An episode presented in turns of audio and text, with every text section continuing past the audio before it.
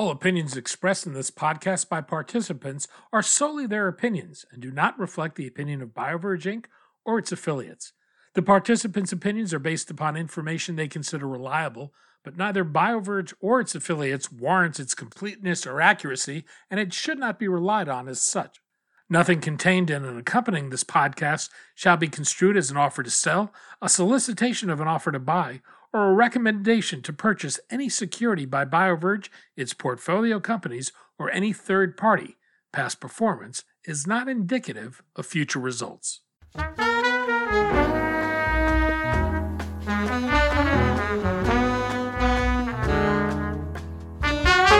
You're listening to the BioVerge podcast with Neil Litton.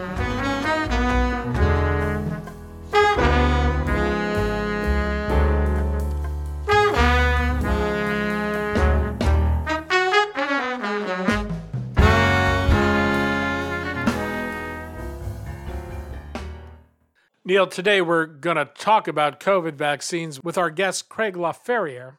I, I know you've been looking forward to this discussion. Who is Craig? Yeah, so I am incredibly excited to have Craig on the show today. I've been wanting to do a deep dive on the, the, the vaccine landscape for a while now. So Craig is an accomplished medical advisor. He has expertise in vaccine design and manufacturing. He's got over 25 years of experience in regulatory clinical research, uh, access, marketing. Uh, he uh, currently is head of vaccine development at Novateur. Uh, he was a medical advisor um, to the vaccine division at Pfizer in Canada.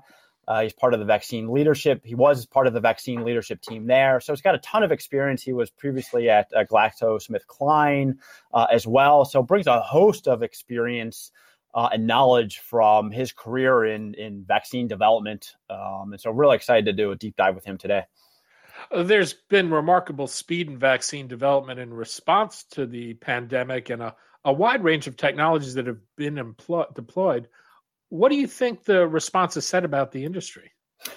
Um, I think it said a lot about the industry in terms of the industry's ability to collaborate uh, and work together at a you know heretofore unprecedented scale. And so you know the the the the development um, in terms of bringing new vaccine to market was, I think, accurately termed you know Operation Warp Speed.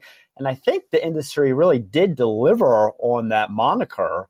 Uh, I think the vaccines have been developed at you know warp speed. Um, things that would ordinarily take years of development uh, were were really proven and and borne out in you know less than a, a year's period of time to combat this global pandemic. And so I'm really excited to talk to Craig and and understand some of the history, what has what has laid the groundwork to allow the industry to move at this fast pace.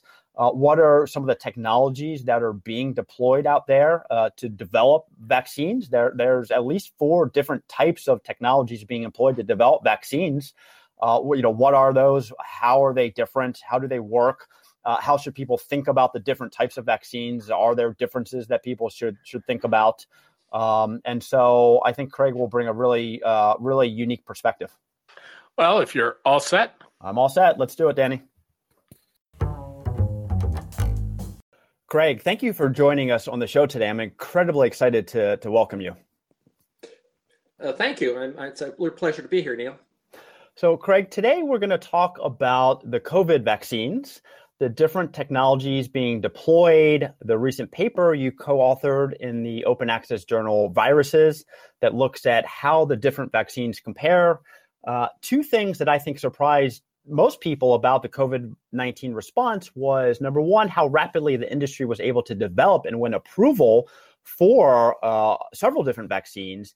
And to me, what was even more surprising was the range of technologies that have been deployed. Uh, the pace at which industry has been able to move has been impressive, I think, by most measures, and surpassed even the expectations held by uh, most industry folks, um, as well as the general public. How successful have the vaccine development efforts been, and why do you think we've been able to see vaccines come online as fast as they have? That's a really good question. And the I think people don't realize that a lot of re- research was being done already on these coronavirus uh, viruses because, of course, there was the SARS uh, epidemic, which was, I forget what year it was, 2008 and 2007, maybe. Um, and then also there was MERS, more around uh, 2015. You have to, I might have to correct me on the, the, the, years for those outbreaks. But it was known that these uh, coronaviruses uh, had the ability to infect humans. And so there was already a lot of baseline research being done on what are the best antigens to pick for the vaccine, how to manufacture those antigens, and uh, and then when when uh, SARS-CoV-2 came along, I think the the all the groundwork had been done, and it was just a matter of cloning the actual uh, gene for this particular virus, which was, uh, as you may know, it's the, the the spike protein, which is you know three out of the four vaccine platform technologies use that that spike protein as their main antigen and uh, and then it was a question of uh, getting the manufacturing up and running and uh, and running the the clinical trials. So so it wasn't as if we were starting from zero. There was a good baseline already. And and so Craig, do, do you think all the work that that had been done previously on the the coronaviruses uh, that were related to the SARS outbreak, the MERS outbreak, you know, identified that the spike protein was the right antigen and the right target to go after? Because I think early on that was a little bit of a gamble, right? A lot of vaccine developers were all going after the spike protein, but it wasn't yet proven at that time that that was actually the right target to go after. Yeah, there. I mean, the all, a lot of the clinical work, of course, had they hadn't gone into phase three. There had been some, you know, phase one studies just to look at immunogenicity, and um, and one of the things that was done, and, and this is may, maybe getting a little bit technical, but um, there there was it was known that um, the the protein sort of has a, a trigger uh, mechanism in it, and that it's sort of the pre-fusion and post-fusion, and it, and the protein changes shape uh, when it uh, it tries to fuse with the surface of a of a cell. And there had been some concern in the past that uh, during the manufacturing process of this of this protein, it could, um, you know, the, the trigger could could spring, and uh, the shape of the protein would be in the post fusion shape, and in which case you wouldn't get a, a very useful immune response. And so they had already done some research on making some amino acid modifications in the spike protein that locked it into the pre-fusion uh, shape, the pre-fusion con- conformation. And so so that uh, that particular particular piece of technology was uh, had been studied very well, and it was uh, you know the the animal models were also there to to show that uh, this antigen in this particular shape did provide protection against uh, coronavirus infection. Craig, in, in June of 2020, so about a year ago, you published an article about what the ideal vaccine would look like. So you looked at what the ideal target product profile, or industry jargon, TPP, would look like. What did you come up with at that time? Well, that's, you know, I'll have to dig out the paper and take a look at it. But the, the, um, the most uh, this is a the target product profile is a is a technique that's used by um, uh, um, all pharmaceutical companies and and and probably also even a, a lot of other uh, industries where they try to sort of uh, have input into the um, uh, what the product is going to look like to satisfy the market. And so, it, it, it, in early on in the whole development process, the idea is that the scientists are aware. Okay, this is this is what we've got to uh, develop, and the clinical researchers know this is the kind of study we have to perform in order to get the evidence that we can talk about our product and say, yes, this product uh, protects uh, you know people against this disease. The the main thing that was very interesting in these um, target product profile was the efficacy requirement. And the the, um, the usually the when you're getting a license for for a vaccine, you, you have to show that the of course you have like a, a percentage efficacy that's calculated and then there's a statistical analysis that you you get a confidence interval so let's say the vaccine is 70% your clinical study shows the vaccine efficacy is 70%. But due to statistics, there will be a range, and it could be anywhere between um, you know 30 and 90. And one of the things that came out in the TPP is that the uh, and especially the FDA said that they wanted the lower limit of efficacy to be 30%. And usually that lower limit is actually 0%. As long as you can show that it's somewhere above zero, that the vaccine is providing protection, then that's uh, sufficient for, for getting a license. But in this instance, they wanted the vaccine to have uh, 50% uh, efficacy and had a lower bound of, of 30% efficacy. So that set some criteria around the types of clinical trials that, that could be done uh, in order to prove that. And, uh, you know, it made the size, and of course, the, each manufacturer used power calculation to show how statistically how large the trial needed to be to be able to to prove that and and uh, and one of the things that that came out at that time also which was very interesting you rarely see, if if ever, is that almost all the manufacturers published their clinical trial protocols online. So they showed you, uh, you know, how uh, they were going to do this trial to show that the vaccine had efficacy, and that's unheard of. Usually, these clinical trial protocols are kept very secret, and, uh, and the statistical methods that they use are are you know not put on display until after the you know the trial is completed and the and the study is published. So it was really unprecedented to see that um, that all of them took this particular uh, target product profile of the vaccine efficacy of 50% with a lower bound of 30% uh, into their clinical trial studies. So, Craig, there's a, there are a few things I'd like to dive into there. Number one, any insights into why the FDA would have this increased requirement in terms of the lower bound of the confidence, confidence interval being 30% as opposed to what's typically 0%?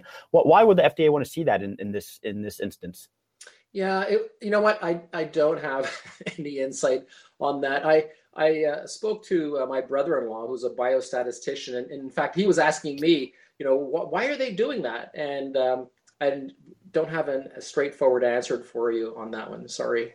Okay, yeah, no, no problem. And, and, of course, as as we know, the efficacy uh, that we saw in you know the phase three clinical trials was well north of what the FDA had had had set. Right, we were in the sort of ninety five percent uh, range in terms of efficacy. We'll, we'll dive into that. I guess the, the other um, point I wanted to to ask about was you, you had mentioned that publishing the clinical protocols was was really unprecedented. I mean that that's usually pretty you know I guess confidential within you know the, the, the pharmaceutical companies.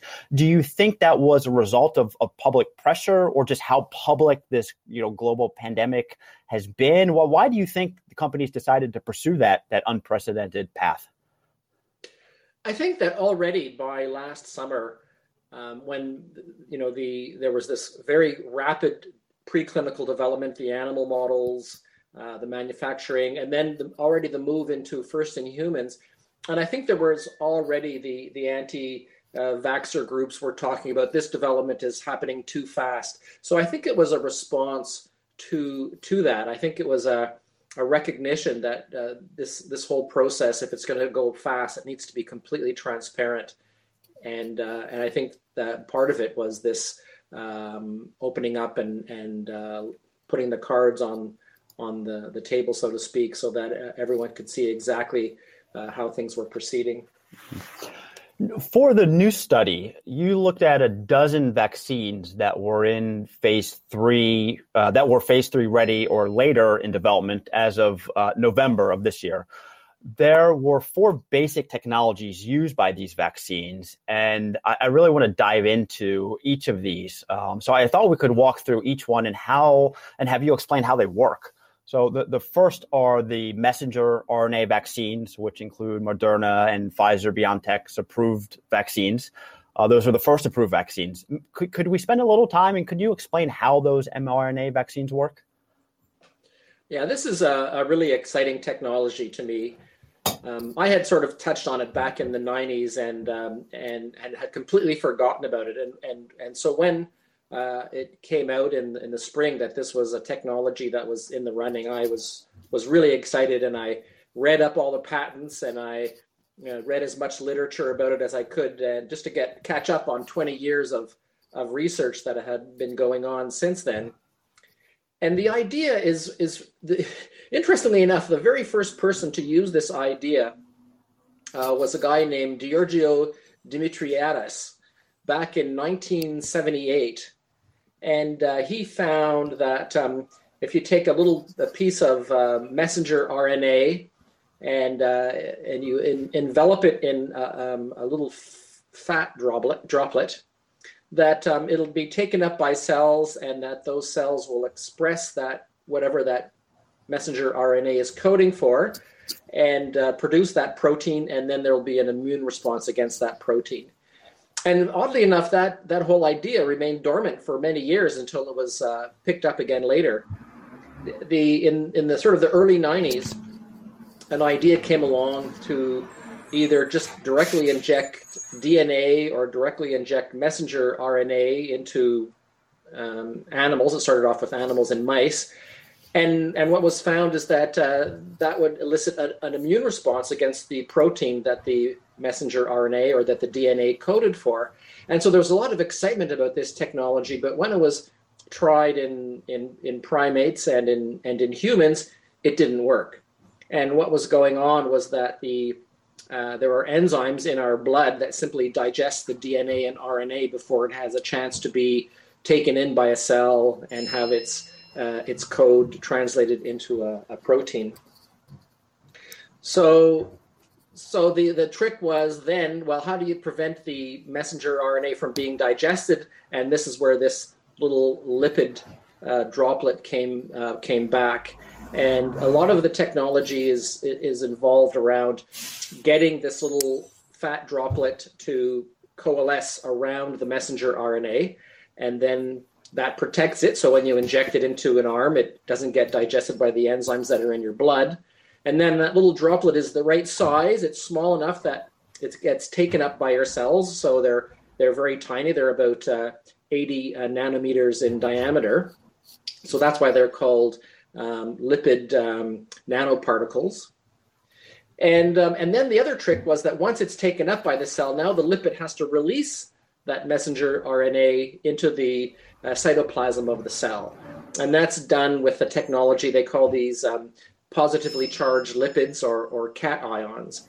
And, um, and so there's a, whole series of patents around those particular positively charged lipids that um, uh, their action uh, occurs when there's a change of pH. When when a, a cell phagocytizes, when it eats up a little uh, droplet, it goes into something called an endosome, and then um, uh, that endosome, uh, there are en- enzymes that are put in there to digest whatever that is in that particle. Well, that change, and there's also a change in the pH uh, inside that endosome. And when that pH changes, that triggers the release of the messenger RNA, and then the messenger RNA is able to escape uh, into the cytosol, and then and then it's just recognized as a uh, a regular piece of RNA. So the other trick that they did was to make sure that there was no way that the cell would think that this piece of messenger RNA is foreign it would think that this is just a regular old piece of messenger RNA, and would the machinery inside the cell would take it and translate it into the, the code into whatever protein that it coded for. And of course, in this case, it, it coded for the spike protein. Now that's recognized as something foreign that triggers the whole immune response, and um, and and away you go. So, Craig, I think similar to your earlier comment about you know how the industry was able to advance these vaccines at such a rapid pace, because there had been decades of, of work done on um, you know coronaviruses. Um, I think similar. There's, as you mentioned, there's been decades of work being done for M- mRNA vaccines, and so this was sort of, I guess, the the the you know coming out party for you know these types of vaccines, this technology uh, to a large degree. Obviously, these were the first mRNA M- mRNA vaccines ever approved. Um, I think what was really incredible to me was the the pace of of development, and I might not have my timeline exactly right, but you know, Moderna, for example, right? I think Chinese researchers first published the the genetic code of SARS-CoV-2 online. And then within, I think it was like 48 hours of that being published online, I think Moderna was able to print the, their mRNA vaccine from the digital copy of the genetic code without ever having a physical copy of the virus. And it's that actual mRNA vaccine which is has been the approved vaccine that is now being delivered to millions of people. And it was just incredible in terms of the turnaround time and them going from a you know sort of the, the digital world to the physical world. And that's now the vaccine that is being distributed. And of course it was the clinical trials that that took much longer to complete. Um, but that that was pretty incredible to me. I don't i don't know if you had any insights in, into that in particular well, it, it's one of the great things about this messenger RNA technology is that it's a lot of it is is just chemistry. Um, you're not you don't need to use living cells to manufacture it. Most other, in fact, all the other vaccines require living cells to produce um, either the virus for the uh, viral vector types of vaccines uh, or the uh, subunit protein types uh, or even the whole virus uh, vaccines those require living cells, and so you have to grow those in a in a bio uh, fermenter, and uh, they have growing conditions and have to be kept at a certain temperature, a certain amount of oxygen, and so on. Whereas the the what, what's going on with the messenger RNA is it's it's almost purely chemical, and uh, you just mix the reagents like you do in a test tube, and away the reaction goes. And so these these things are um, much uh, easier to, to control, much uh, easier to purify. Uh, right, right, now, they're more expensive because the reagents are all, uh, you know, there's a whole industry that needs to be sort of built up behind all these different reagents that need to be added. But uh, I think that'll that'll change. I think the price of these types of vaccines will come down when um, when more of the industry gets behind this this manufacturing platform. And I think this is a nice segue into the second uh, bucket of vaccines that are being developed. These are viral vector based vaccines, which, uh, among others, include AstraZeneca and, and, Johnson and Johnson's vaccines. Could you describe a little bit about what these are and, and how they work? Sure. So the, the viral vector vaccines are all based on um, an, an adenovirus vaccine that is non-replicating. And that's the real secret behind this vaccine that makes it safer than other types of live virus vaccines, which can replicate. So, for example, the measles, mumps, rubella vaccine that children get is a um, is a, it's an attenuated live virus, and those kinds of vaccines uh, should not be given to people with um, damaged immune systems because they might not be able to control the virus, even though it's weakened. It, it could get out of out of control. But with these viral vector types, the adenovirus is modified in such a way that it is in, of replicating. And, and I'll give you a little bit of an explanation of how that's done. So it's all based on uh, a cell line known as the HEK uh, 293 cell line.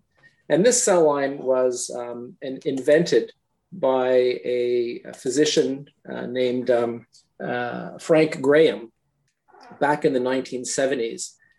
And up to at that point, there was a lot of interest in cell lines, that is, types of cells that can grow outside a living body. The first cell line that uh, had been discovered was the uh, um, it was it was created. It's, it's a very interesting story. There's a there's a book about it called The Immortal Life of Henrietta Lacks, and what was found was that um, cell her cells. She had a, a, a cervical cancer, and that cells from that cervical cancer could be put in a petri dish, and they would just continue growing. Now, if you take any other cells from your body and put them in a petri dish, they'll grow for a week, maybe two weeks, but eventually they'll die. But these particular cells just kept on multiplying and kept on growing. So there was a lot of uh, interest in, in creating these kinds of cell lines. And it's, it's a very interesting uh, it, it's somewhat controversial for this um, uh, HEK cell line because HEK stands for human uh, embryonic kidney. And so the, there's you might have heard some chatter on the internet about people shouldn't receive this vaccine because it's it's based on a human cell line. I think the the Vatican uh, made a, a, response to that, and that it was perfectly morally acceptable to use this vaccine. So I think that should help allay some of the moral concerns that people have. And, and the laws have uh, improved since the 1970s on who controls uh, your, your cells and what can they, they can be used for. But they didn't understand how a cell could be made immortal. And so back in the 70s, Frank Graham was doing what a lot of other physicians were doing, and that was mixing cells from a, animal source, or in this case, it was a human kidney, mixing them with viral DNA. And the viral DNA that he was using was an adenovirus. And then he would put these cells in a petri dish, and most of the cells would die by 10 or 15 days or so. But some of the cells continued on living. And they and so the culture these cells and and it became an immortal uh, cell line and known as the HEK 293 cell line. And one of the interesting things about this particular cell line is that it produced some of the proteins that are part of the adenovirus. And so here's the trick is that you could produce an adenovirus, you could remove some of those genes from the adenovirus, replace them with a gene that was of interest to you, in, in this particular case for COVID, the, the spike gene. And then you could grow those viruses in the HEK 293 cell line, and the, the, the HEK 293 cell would provide the missing parts of the life cycle for the virus. And so the virus could replicate and continue to grow, and you could produce a lot of virus in that cell line. But those particular viruses, when coming into a, a healthy cell that does not have those additional genes, it won't replicate. It goes through one round, it'll produce the protein, uh, in this case, the spike protein, and then that's the end of it. And so the, the, the viral vector vaccines are have a nice safety feature built into them. Uh, it, it, gets the, uh, the DNA inside the cell, but then it doesn't replicate any further than that. And and you, you you had mentioned the book, The Immortal Life of Henrietta Lacks, a fascinating read uh, for our listeners who are interested in doing a, a, deeper dive on, on the cell line. So okay, so so Craig, that that takes us through the, the first two types of vaccines, mRNA, viral vector based vaccines. I want to talk about a third type of vaccine uh, that is in development. Um, this is uh, vaccines that are using recombinant proteins um, these are uh, developers such as Novavax, for example, um, that are using this approach. Could, could you talk a little bit about what this approach is and, and how it's different from the other two? So, so, this is technology that really came alive in the late 80s, early 90s, and is you know genetic engineering uh, at its best. And the it was you know, there were people were taking genes from viruses and so on and, and putting them in a bacteria like Escherichia coli and trying to grow them up. And these proteins didn't work. You, if you made a vaccine out of them, they just didn't work. And so it was learned that the the way it's it's not just producing a, a protein inside a cell, but the, there's a bunch of modifications that occur after the protein is produced. For example, there are some sugars that are added on to the protein, and there's certain in, environment that helps the protein get into the right shape.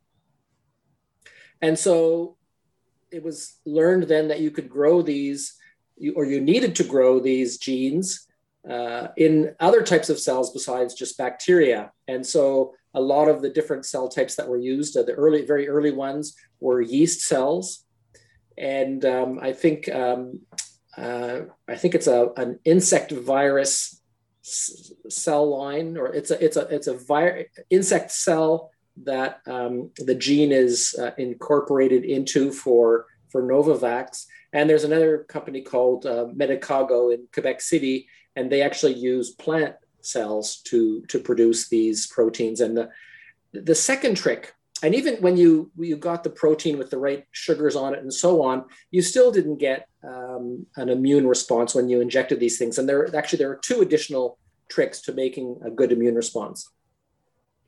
The second trick was that you had to get the proteins to form as if they are in the shape of a virus. And these are called uh, VLPs, virus like particles. And you make some modifications to the protein so that they will assemble into kind of a, a small uh, virus sized particle, again, this same size, around uh, 80 nanometers in diameter. and now your immune system will recognize this as something that's foreign and uh, and you begin to get a good immune response against these small proteins. And the, the last trick that's needed, of course, is that you tend to need strong adjuvants. So these are um, mixtures of, and and it's it's really a sort of more of an art than a science of of chemicals that will uh, boost your uh, immune response. And um, the one from Novavax is called um, Matrix M, and um, and it uh, has a, an additional immune stimulating properties that uh, help again to give a, a, strong immune response against this recombinant protein. And if I'm not mistaken, I think the Novavax uh, cell line, I think they're actually using a, a, a moth cell line, uh, if, I'm not mistaken. So, so okay, f- fascinating. So then let's talk a little bit about the the, the last approach being used, uh, which are uh, inactivated viruses. So this, I believe, is largely being used in efforts in China and India. Could you talk a little bit about this approach and, and how it works? Yeah, so this is the, the oldest technology there is, of course. This is dates from the days of uh, Louis Pasteur when you, you grew up uh, the virus and then you inactivated it somehow. And in, in the days of Louis Pasteur, they, he simply let the virus dry out. But nowadays they use a, a chemical means. And um, the and so the what what is being injected into the person is the whole virus. The whole virus is grown, and then it's uh, inactivated with uh, with chemicals, um, and then there may be an adjuvant with it. The the um, Bharat uh, vaccine from India they they've added a, a special adjuvant that helps uh, improve the immune response. Um, it's it's the oldest technology there is. The only drawback from this kind of technology seems to be the yield and they are um, growing these um, these viruses uh, in a I think it's um uh, I think it's a, dog kidney cell line, and the, we don't we we tried to do for our paper we were going to do sort of a, a cost analysis how much did it cost to manufacture these different vaccines on the different platforms. And we didn't put it in the paper because we we couldn't validate some of the numbers that we had. But it by far, this technology seemed to be the most expensive. Uh, the reason being that the yields, at least from what was published that we had seen, the yields were very low. And so you'd make a huge bat of, uh, batch of, of, of, vaccine, but only get you know a few thousand doses out of it. So, so this technology is old and, and trusted, but it's it uh, you know it, it's the most expensive. And the number we came up with was around hundred dollars per dose. And um, in fact, in China, we saw that that was the going uh, rate to purchase that particular vaccine was around $100 a dose. So we're not uh, we're not exactly sure uh, of those numbers, as I say, but um, but that would be the main drawback from that technology. It seems to the numbers they they've announced seem to have reasonably good efficacy in, the range of 50 to 60 percent, but uh, but um, you know very costly to manufacture. So, Craig, let, us dive into that, that last point a little bit about efficacy. So, for your paper, you considered five measures uh, for your comparative analysis. The first of these was vaccine efficacy. Uh, w- what do we know about the comparative efficacy of these approaches? And, and in particular, I'm also curious how do you compare the efficacy results um, across different vaccines and across different trials, many of which have used different statistical endpoints. Could, could you talk a little bit about the comparative efficacy uh, and, and, the results that we've seen to date? Yeah, that's a, it's a very good point. The making a direct comparison, of course, is impossible because they weren't all done in the same clinical trial. The on the other hand, like I as I mentioned earlier, the the uh, most of the companies have published their clinical trial protocols, and so you're actually able to see what is the endpoint of the of the of the study and, and most studies have very similar endpoint. And that is, uh, there usually is uh, one or two uh, symptoms, um, usually a, a, respiratory symptom plus fever, but there's, there's other ones also that are, would be included. And that's where the sort of the small differences are. What are those actual symptoms? Uh, and then there's a PCR positive uh, evidence of uh, viral infection. And that's a microbiological endpoint. It's, of course, there, there may be minor differences in way that the way that PCR is done and the way the swabbing is done and so on. But for the most part, in most studies, it's it's very it's very similar that uh, the endpoint is this really uh, uh, uh you know um, microbiological proof that the person is infected with with um, a coronavirus. So that that makes them somewhat comparable. And uh, although the information is not available for these uh, these inactivated uh, virus type vaccines, I think we did find the protocol for one of the studies, but it was a I think it was a Spanish translation from Brazil. But um, but the other ones have have their protocols online, and uh, and you can if you want to get down to the you know the, the brass tacks to see exactly how comparable are, they are that, that can be done we we didn't actually do that we just uh, use the numbers that, that, were quoted by the different uh, um, public uh, press releases or, or publications. And Craig, you know, as as the new variants emerge, right, the efficacy from the initial trials has has been really really great. I mean, and, and you mentioned the paper, right? I mean, the mRNA vaccines are in the you know 95% range. Um, I think all of the vaccines are and correct me if I'm wrong, but I think are almost 100% efficacious in preventing severe disease. Um, but as, as, new variants emerge, do we know anything about the ability of these approaches to confer protection against, uh, you know, various emerging uh, variants? Yeah, that's that's a very good question, and and there's two ways to approach that.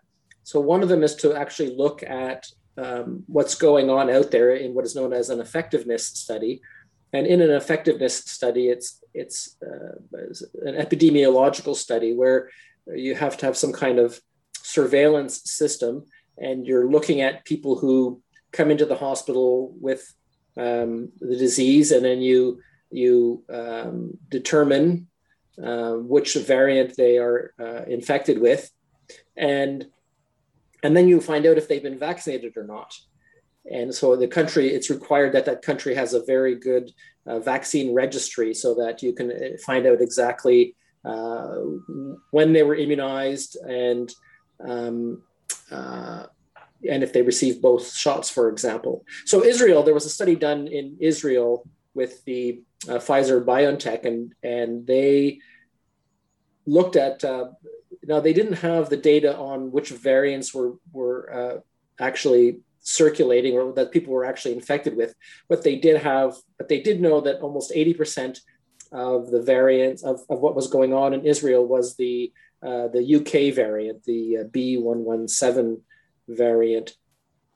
And so they were able to get a number, uh, I think after one dose, it was between 47 and 65% efficacy. And then after two doses, around 90% efficacy. So we know that the the Pfizer BioNTech uh, vaccine has at least 90% efficacy or sorry, effectiveness uh, against that particular variant. There was some data from the Novavax vaccine in South Africa. I believe it was a clinical trial, and they showed quite high efficacy against the, the South um, African variant.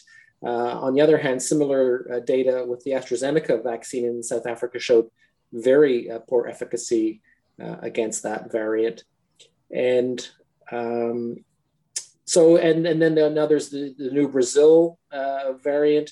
So the, the second way to look at uh, the potential efficacy of vaccine is, is to is to do a a virus neutralization assay, and this is where you take a blood sample and you look at the ability of that blood sample to neutralize the virus. So this is a an assay that's done in a test tube you have some cells growing in the bottom of the test tube. You add the virus in along with anti, the um, antibodies from the person's sera.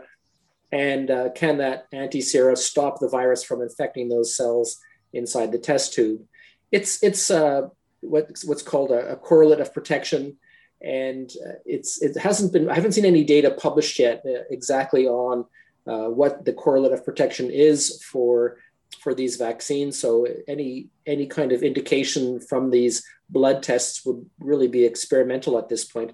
But it, it does it can give you an idea that if you change the the variant uh, uh, of the virus, uh, is are the antibodies still able to neutralize it? And, and most of these tests are showing that you need a higher concentration of antibody to neutralize the variants, but but still the variants can be neutralized. So that's um, that gives us some hope that uh, that these these vaccines are going to provide this protection against these variants. But I think only time will tell. The it's of course the the the the, the, virus itself is uh, to, in order to survive. If it needs to mutate, it will.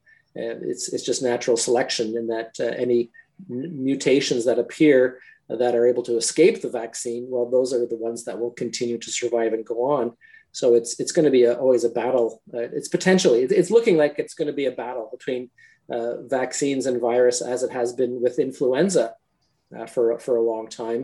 And uh, it might, it, who knows, it may end up that every year or every other year we need a, a booster uh, against the, a new variant that's uh, circulating. So I think I think in addition to the, the variants, right, the other key question is durability of response of vaccines, right? How long do neutralizing antibodies remain in the bloodstream? Um, is there any clear indication whether people need to be inoculated with a booster in you know six months or a year or two out from receiving their initial uh, vaccination? Well, of course, these vaccines have only been immunized in people for less than a year now. So you're so the longest time you can actually uh, look for neutralizing antibody is is only a year. Uh, so I, I, think this is, will be an ongoing research that uh, you know they'll look at what how long does the neutralizing titer last, and it's it's just a matter of time. Uh, also to, to to look at and see you know is there an increase in breakthrough cases uh, you know, one thing people forget is that even with 95 uh, percent efficacy, it still means that you know 5% of people are going to have some kind of uh, COVID uh, case if they if they are exposed. Uh, this is why, of course, herd immunity is so important, is you don't want people to be exposed. But uh, at the present time, with the virus still circulating, about 5% of people are, are going to be susceptible and will and i think that'll be tracked very closely to see how does how does the efficacy last with time are we seeing more and more uh, people uh, who have been immunized coming in with a, an infection and, and that will give an idea of the duration of protective efficacy with time it, it's just the only way to, to learn that is just to keep monitoring over time and assuming that we will need you know, boosters on a on a let's say annual or, or fairly regular basis into the future, which I, I think seems to be the direction we're heading. Um, if if someone were to receive you know a, a, an initial vaccine, let's say it was um, J and J vaccine initially, right, which is a viral vector based vaccine could they receive a booster of a different type of vaccine, so an mRNA booster in, in the future? Is there any reason to think that they'd have to stick with the same type of vaccine that they were initially uh, that was initially used? Yeah, I've seen that there's a, a, lot of studies out there that are looking studying that that very question, and uh, just just uh, off the top of my head, I would say it, it looks pretty good that that that will be possible. And the reason is that at least three of these four technologies are based on the spike protein. And so if you've primed with one spike protein, you should be able to boost with another spike protein. So I, I, think the chances are pretty good that those studies will come out positive that you can mix and match at least the messenger RNA, viral vector, and uh, protein types of vaccines that are based on the spike. The inactivated virus ones, and not so sure that those ones are, will be easy to mix and match. So we, have obviously been battling this as a, as a global pandemic, right? So a, a, good choice of a vaccine for the United States may not be as good a choice for India or Africa because of cost, logistics, or dosing, for example. Um, how dependent are market considerations for choosing the best approach in, in various countries and in various geographies?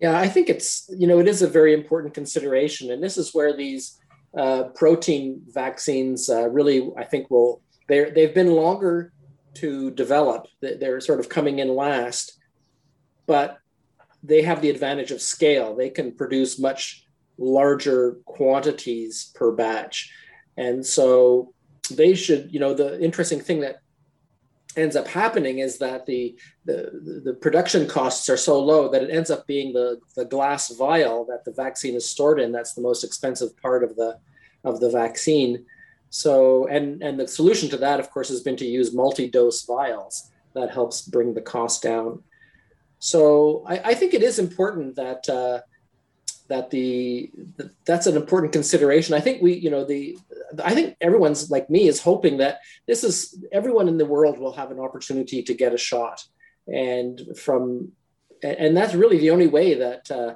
that will will defeat this this virus. Because if it's there's some population somewhere that is not vaccinated, then the virus is still has a foothold in the human population, and so and and you know it's not just. Uh, not just uh, COVID, it's all vaccines. You know, we need to reach every single child, every single adult, and and uh, this way we all combine together and and uh, defeat these things.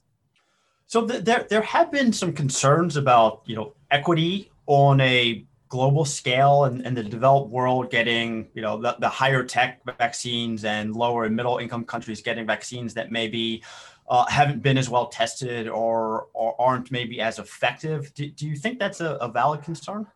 You know, I think it, it is, there is, uh, you know, I mean, I, I see it here. Um, I'm in, in Canada, and, and we've certainly seen uh, the way the vaccine rollout has been done here that uh, you know people with connections and uh, learn and, and opportunities you know and and uh, who are working from home have had much greater opportunity to be vaccinated than people who are working shift work and uh, and can't take time off work because they'll lose their uh, income.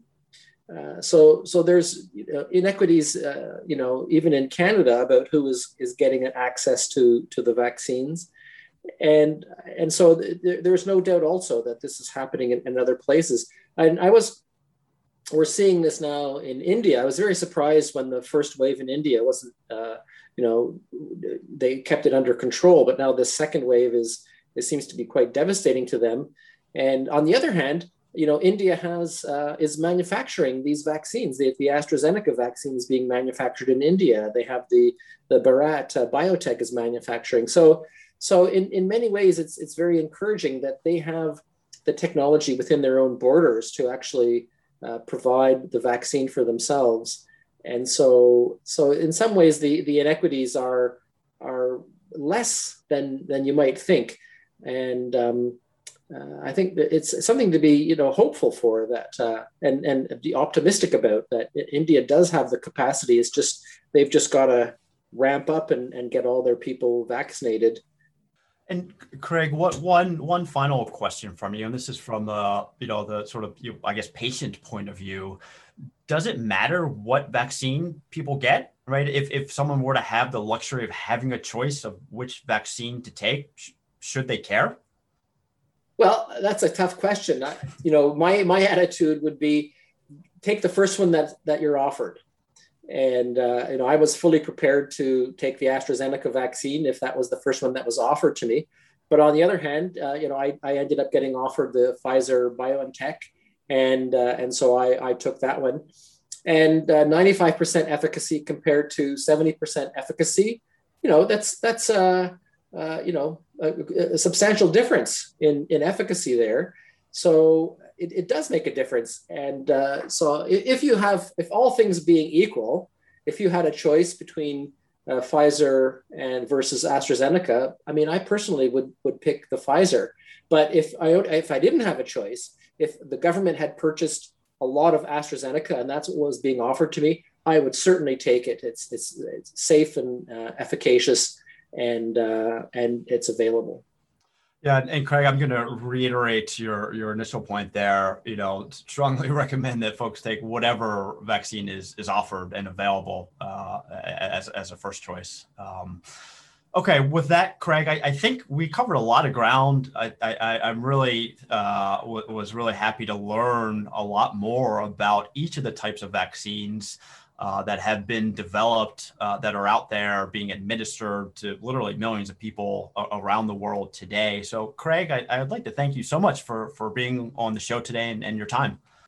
Well, thank you, Neil. It was a real pleasure speaking with you, and and uh, I'm going to look forward to uh, to hearing more of your your uh, um, your blogs and your your online uh, podcasts. Very wonderful. Thank you so much. Well, Neil, what did you think? Yeah, I think that was a really great and wide-ranging discussion. I, you know, I, I was really uh, thrilled to, to, learn more about the the different types of vaccines, how they work, how they compare. You heard us talk about the mRNA vaccines. Uh, heard us do a, a, a, deep dive on the you know viral vector-based vaccines. Right, those were AstraZeneca and and J and J, for example.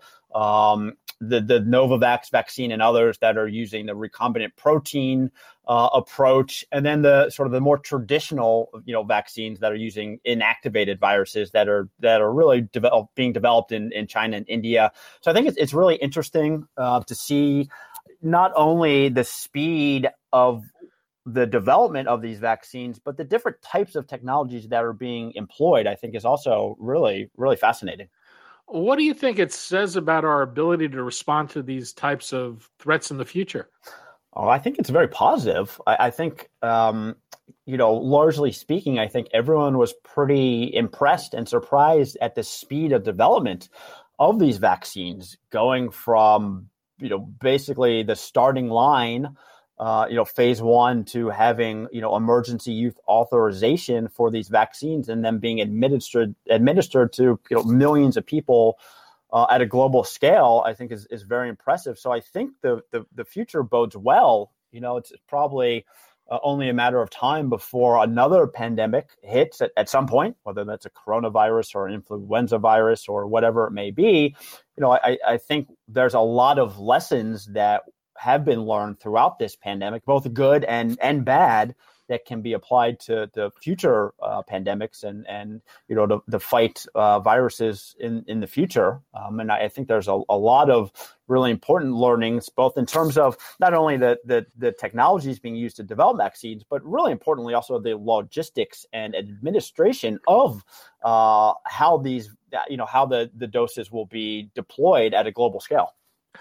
One of the things I've noticed is that after people ask whether someone's been vaccinated, the next thing they want to know is which vaccine did you get? Do you think the general population is getting any more sophisticated about the technology itself, or is this just a brand thing?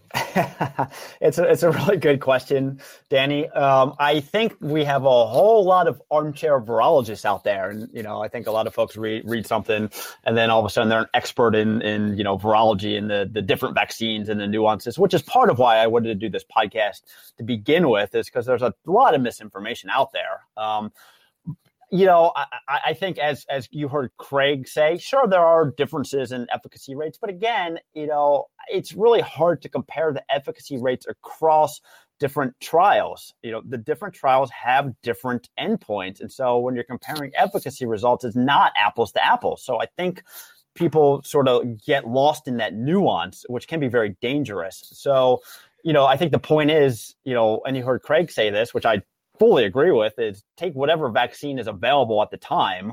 Um, but yeah, you know, I think it's a natural question for people to ask. Oh, what vaccine did you get? Just uh, it's more, I think, curiosity than than anything. And it's you know, it's nice to see that people are asking that question and have an interest, right? And and are curious. I think that that's largely a positive thing. There's still remarkable distrust among the population towards vaccines, as many as one in four Americans say they won't get vaccinated, why do you think that is? And, and does that create a, a public health problem in itself?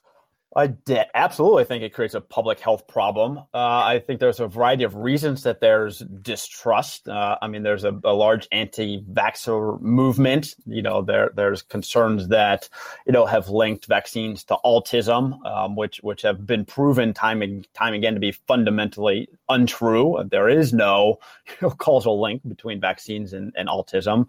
Uh, I think many people are, are just a little scared for whatever reason. They don't understand the science. They don't understand how vaccines work. And, and you know, that's part of what I was trying to do today is, is you know, education um, to, to alleviate some of those concerns. But yeah, I think it's a real problem. And so I, I think um, as this pandemic has clearly shown, there's a lot of public education that needs to happen in terms of um, people taking vaccines, you know, how they work, why they shouldn't be scared to take a vaccine, and, and just having a basic understanding of the science behind the vaccines, I think will help alleviate some of these concerns. Certainly not all of them. Um, but, you know, having one in four people saying they're not going to take a vaccine, I think is truly problematic. Well, until next time. Excellent. Thanks, Danny. Thanks for listening. The BioVerge podcast is a product of BioVerge Inc., investment platform that funds visionary entrepreneurs with the aim of transforming healthcare.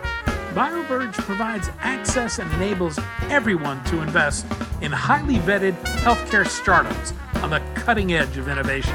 From family offices and registered investment advisors to accredited and non accredited individuals. To learn more, go to bioverge.com. This podcast is produced for BioVerge by the Levine Media Group. Music for this podcast is provided courtesy of the Jonah Levine Collective.